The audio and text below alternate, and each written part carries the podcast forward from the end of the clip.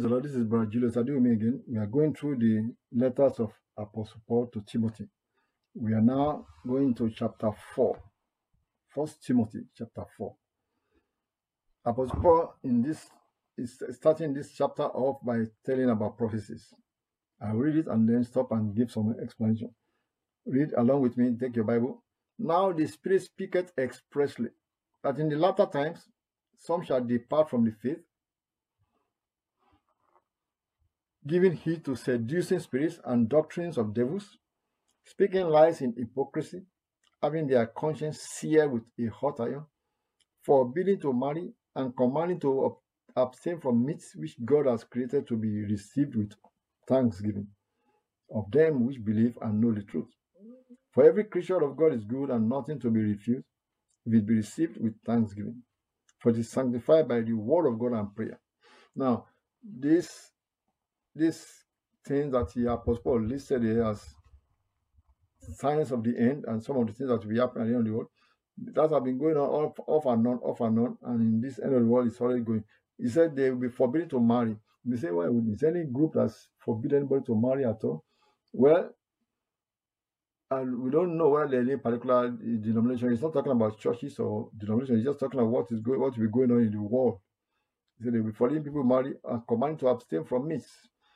Well, you say some people always the in the in the in the dietary laws. Some will say, well, don't eat this kind of food; it may get you sick and so. on. But you have to remember when the Lord Jesus Christ was talking about it is not what we eat that we make us unclean. It's what was saying. Because the Jews have their law that said you are not to eat this, you are not to eat. that. And then when Christ came, he was making us to see that it is not what you put in your mouth that make you unclean. It is what come out of your mouth. Because the uncleanness they were talking about, they were thinking of is the spiritual uncleanness. Spiritual uncleanness. And Christ is saying, the what you put in your mouth does not bring you into spiritual uncleanness. It is what comes out of your mouth. The words that you say can make you unclean. The evil thoughts, the adultery, he said they come from the heart. The behavior, those are the things that make you unclean. So the meat you eat does not make you unclean. Well, with in wisdom, we have to remember some meat can make somebody sick, sickly, sick, physically sick. And if those food or that animal or those meat carrying germs can make somebody sick, you are not helping your but a sick person, if he's a believer and dies with that sickness, will still go to heaven. You have to remember that. So that's why we are not talking about the spiritual uncleanness that we send people to hell. The spiritual uncleanness is the adultery, the fornication. Those are also evil thoughts that come from the heart.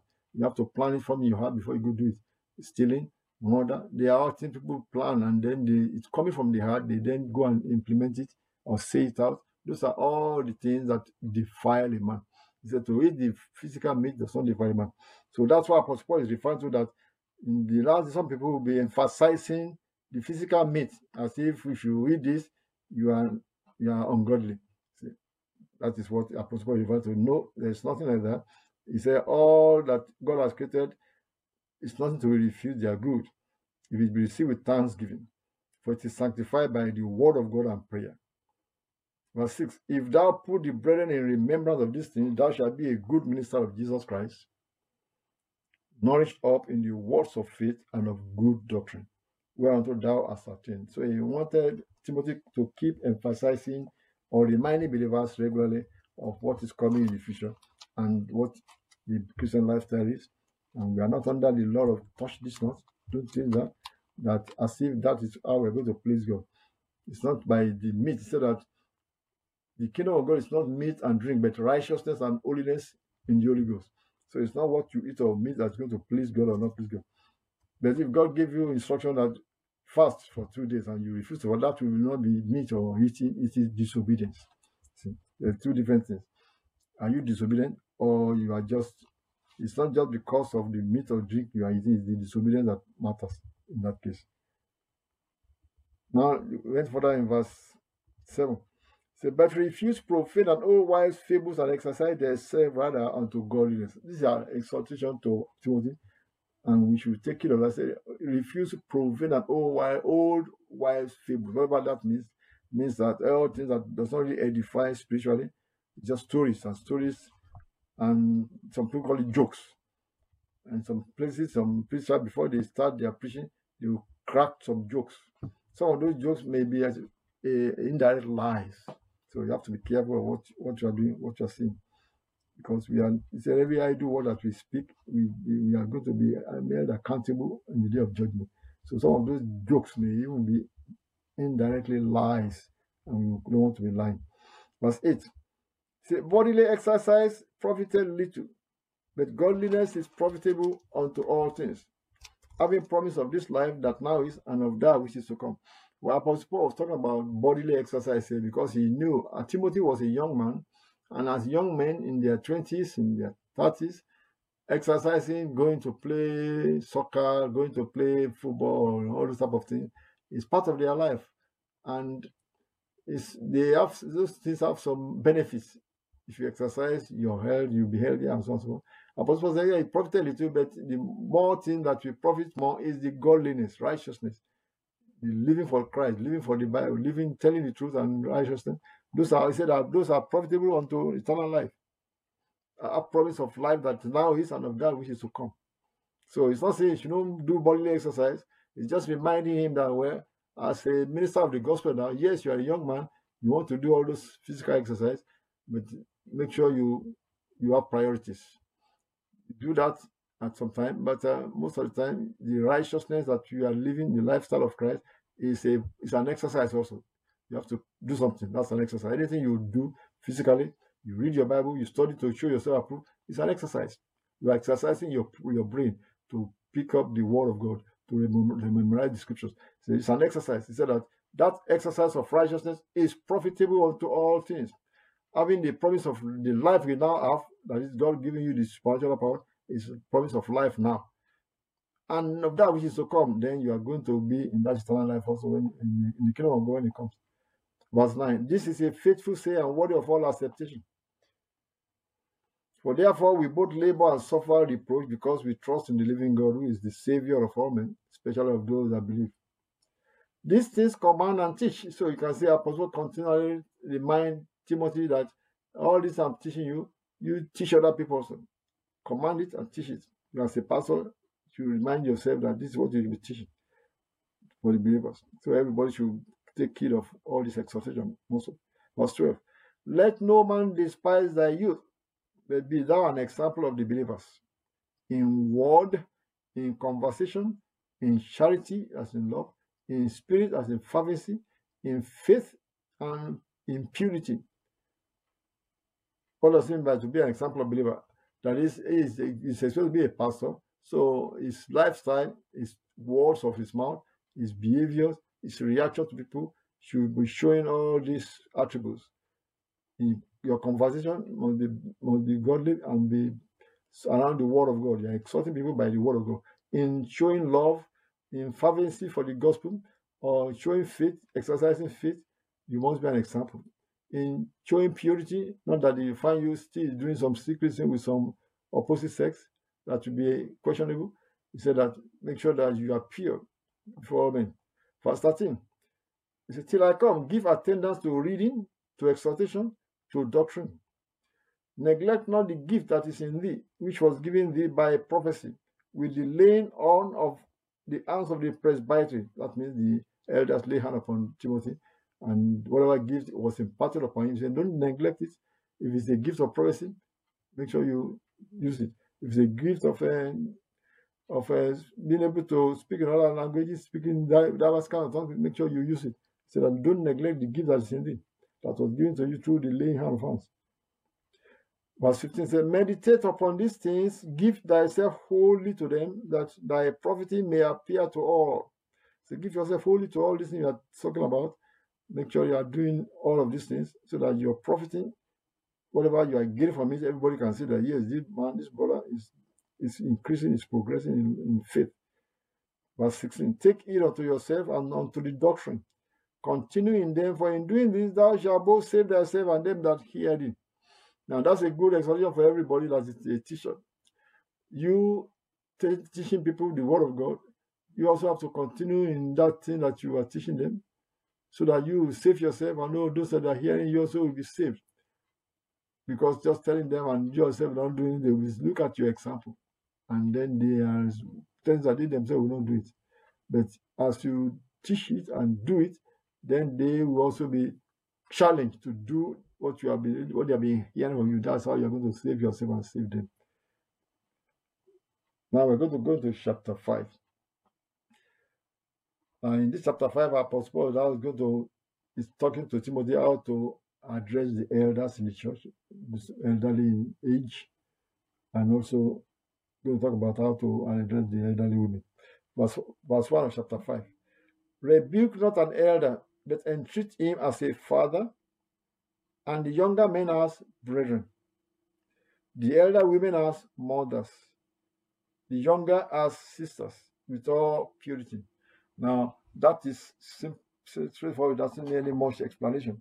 He's simply telling Timothy that there are elders in the church, they got converted when they are already in their 60s, in their 50s, and Timothy was just a 20 year old or 25 year old or 30 year old young man that is the pastor.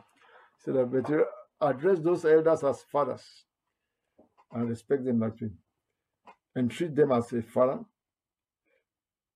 The young men, they are your brethren, just address them as your brethren, your brothers, and the women, your sisters. The elderly women, you treat them as mothers. They are old enough to be your mom, actually. Treat them as mothers. The younger women, treat them as sisters. Yeah, your sisters. Say with all purity, that is, you're a young man and there's a young woman in your church, let there be no accusation. Be pure. When you are ready to marry, you choose the right fellow for yourself, but let them not be seeing you in in improper behavior with some of the young women that that we call impurity. Verse 3 Honor widows that are widows indeed. And it's going to qualify who are the widows indeed. But if any widow have children or nephews, let them learn first in, to show piety at home and to requite their parents. That is good and acceptable before God. Now, the reason why Apostle Paul is talking about this is the widows are people that have lost their husband, and in that generation especially, most of the women don't do any other work. They just take care of the house. So if the man that is providing the the, the bread, the breadwinner is dead, the women are almost like a uh, they are in, a, in a abandoned, forsaken situation, abandoned situation. They are desolate is the word I'm looking for, because they are desolate financially. The uh, the the group, the body of Christ, the church, uh, be have to begin to help them financially also. So he's saying they should be honored, and I mean taking care of them is what he means by honoring them. But he says if these women are, if the widow are women that already have children, maybe their children already grown up, then their children should be taking care of their mom, not uh, the church. So that's what he's addressing it. If any widow have children, or they have just have nephews, I mean people that are related to them, that are also in the church especially, that you can the pastor can talk to them. This is your aunt, your aunt, even though she she's a widow now, even though she has no children of her own, or she has children that are not uh, not able to take care of her, then the nephews can also tap in. That's what she Apostle Paul is saying. That if they have children or they have nephews, they should show piety at home to their parents, to requite their parents. But that is good and acceptable before God. It's a responsibility for you to take care of your fathers and your mothers.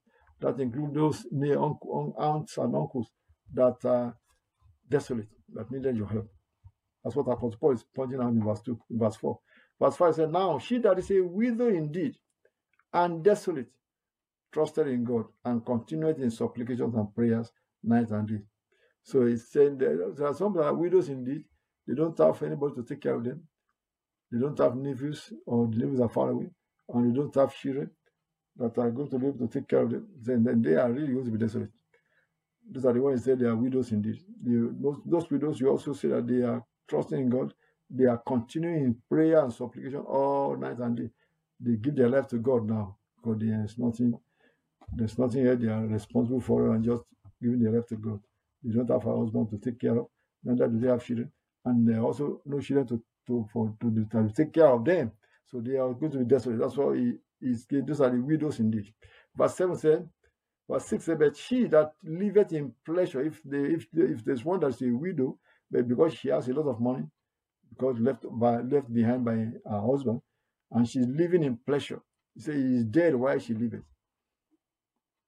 Because most widows they are desperate, they are always into prayer and trusting God and looking for the day they will join their husband that has been that has passed on to glory. But if they are living in pleasure, say they are dead while they live, that's, that's not a good behavior. Verse 7 And these things give in charge that they may be blameless. And verse 8 says, But if any provide not for his own, and especially for those of his own house, he has denied the faith and is worse than an infidel.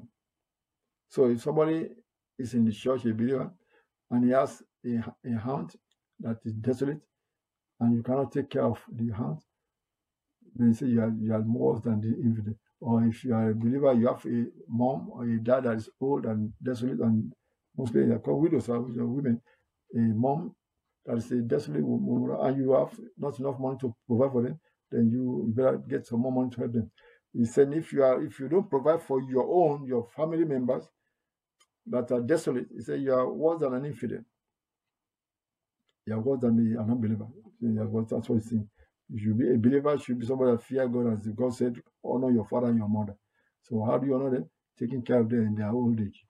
But they have taken care of you when you are young, when you are little, when you don't know your right hand from your left. When you are just four months old, six months old, one year old, and those that mother take, took care of you. Now that she is desolate in her old age, you better take care of her. That's what Apostle Paul is pro- proposing here. That anyone that is in the church and does not do that to provide for his own family members that are widows, so there are worse than infidel. Verse 9. Let not a widow be taken into the number under three score years old, having been the wife of one man. So he's saying the widow that the church, the, the group can be taken care of have to be somebody that is above 60. That's what he, he Apostle Paul is proposing. He said that if he is uh, if he's not if he's under 60 year old, that means she's still a young woman, even though she has lost her husband.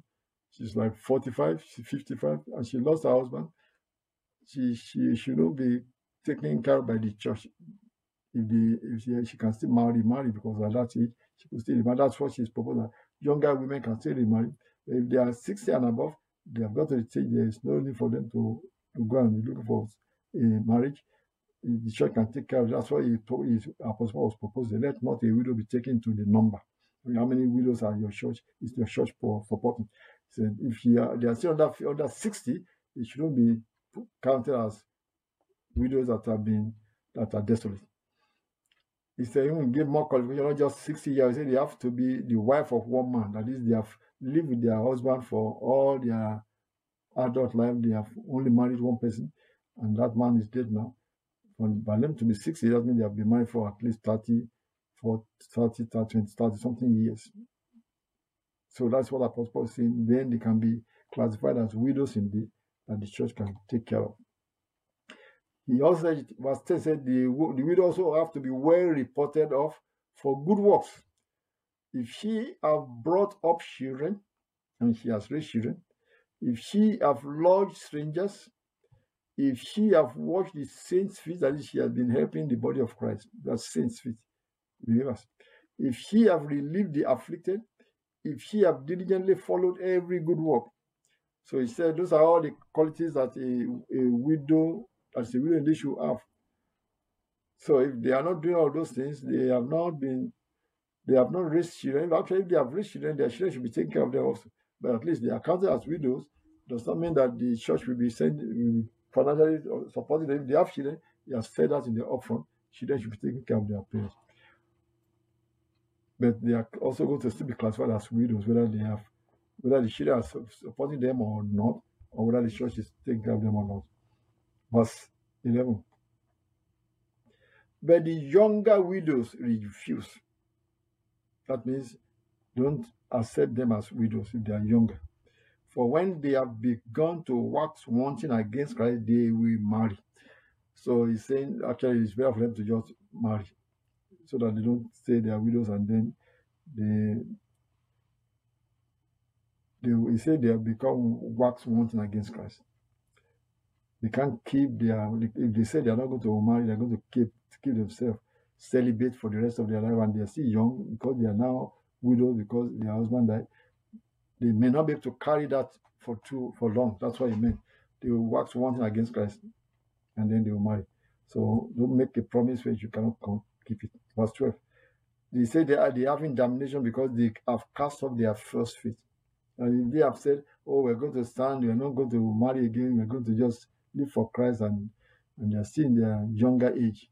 Uh, 10 years, 5 years, 10 years, they begin to feel lonely and very soon they'll get married again. They throw away their all this all this bold face declaration, like Apostle Paul said, Oh, I will never deny it. But that was still in the flesh. When the threat comes without the Holy Ghost, they gave in.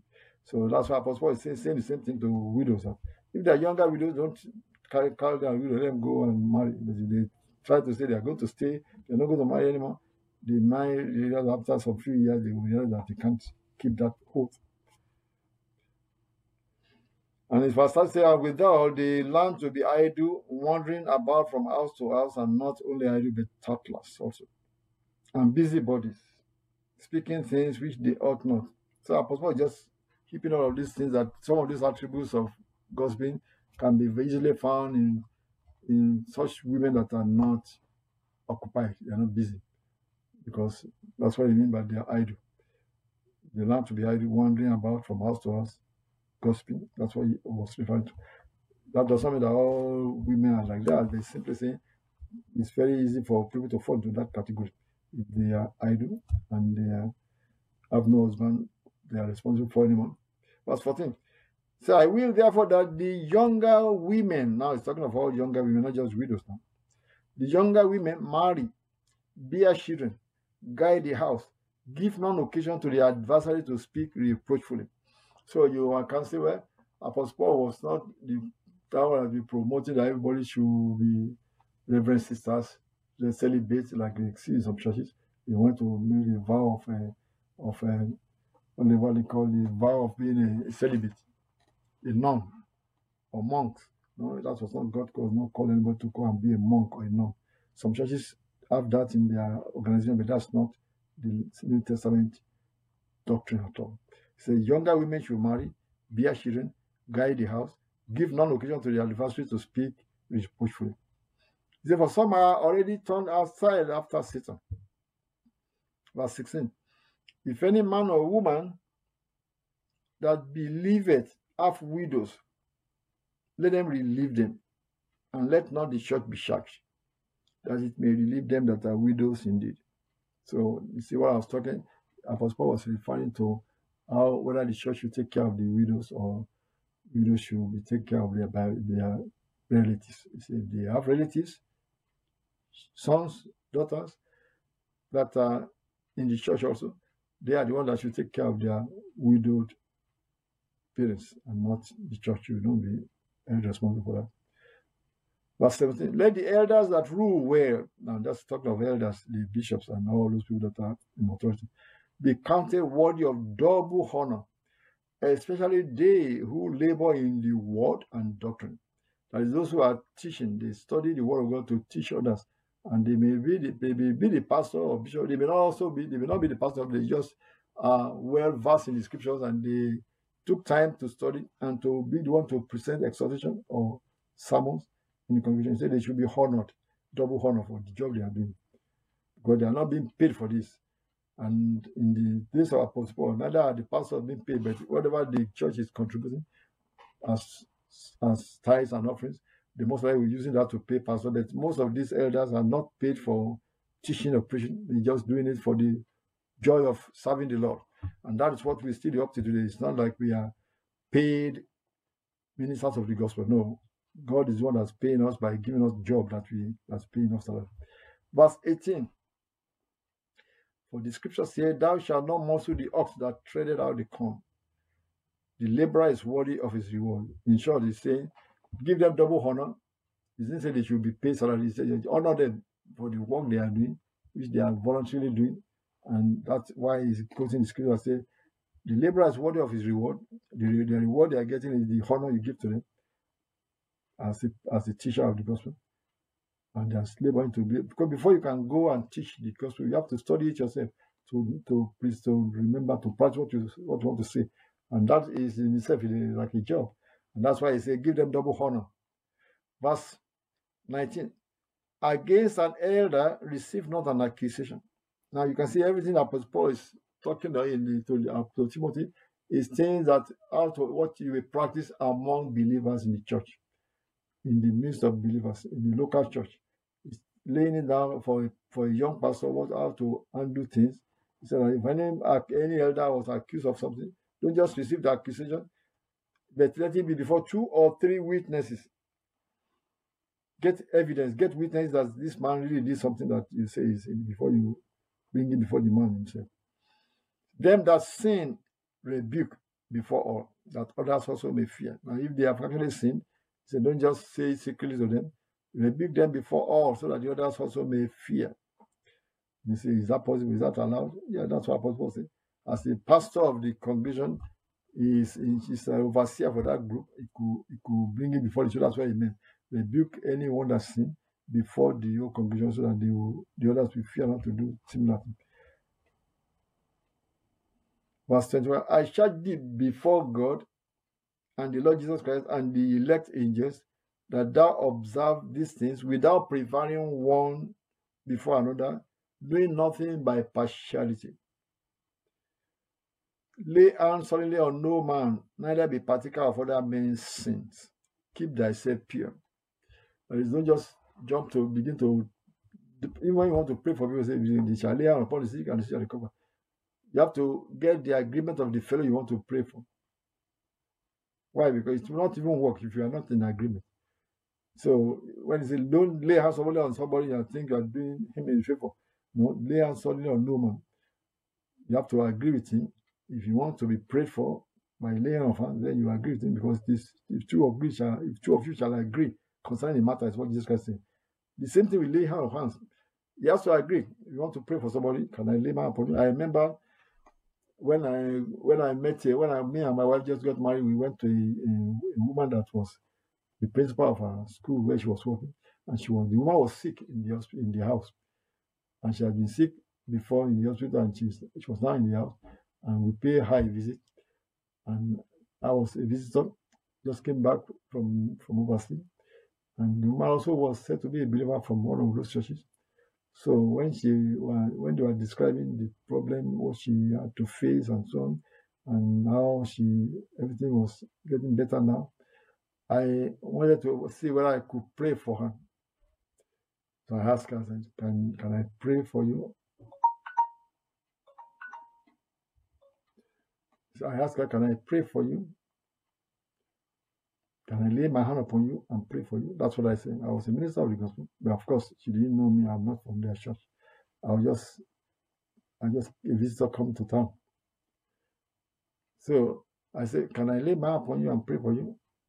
She said, "No. If you want to pray, you just pray right there where you're sitting." But I said, "Well, in that case, I don't need to pray."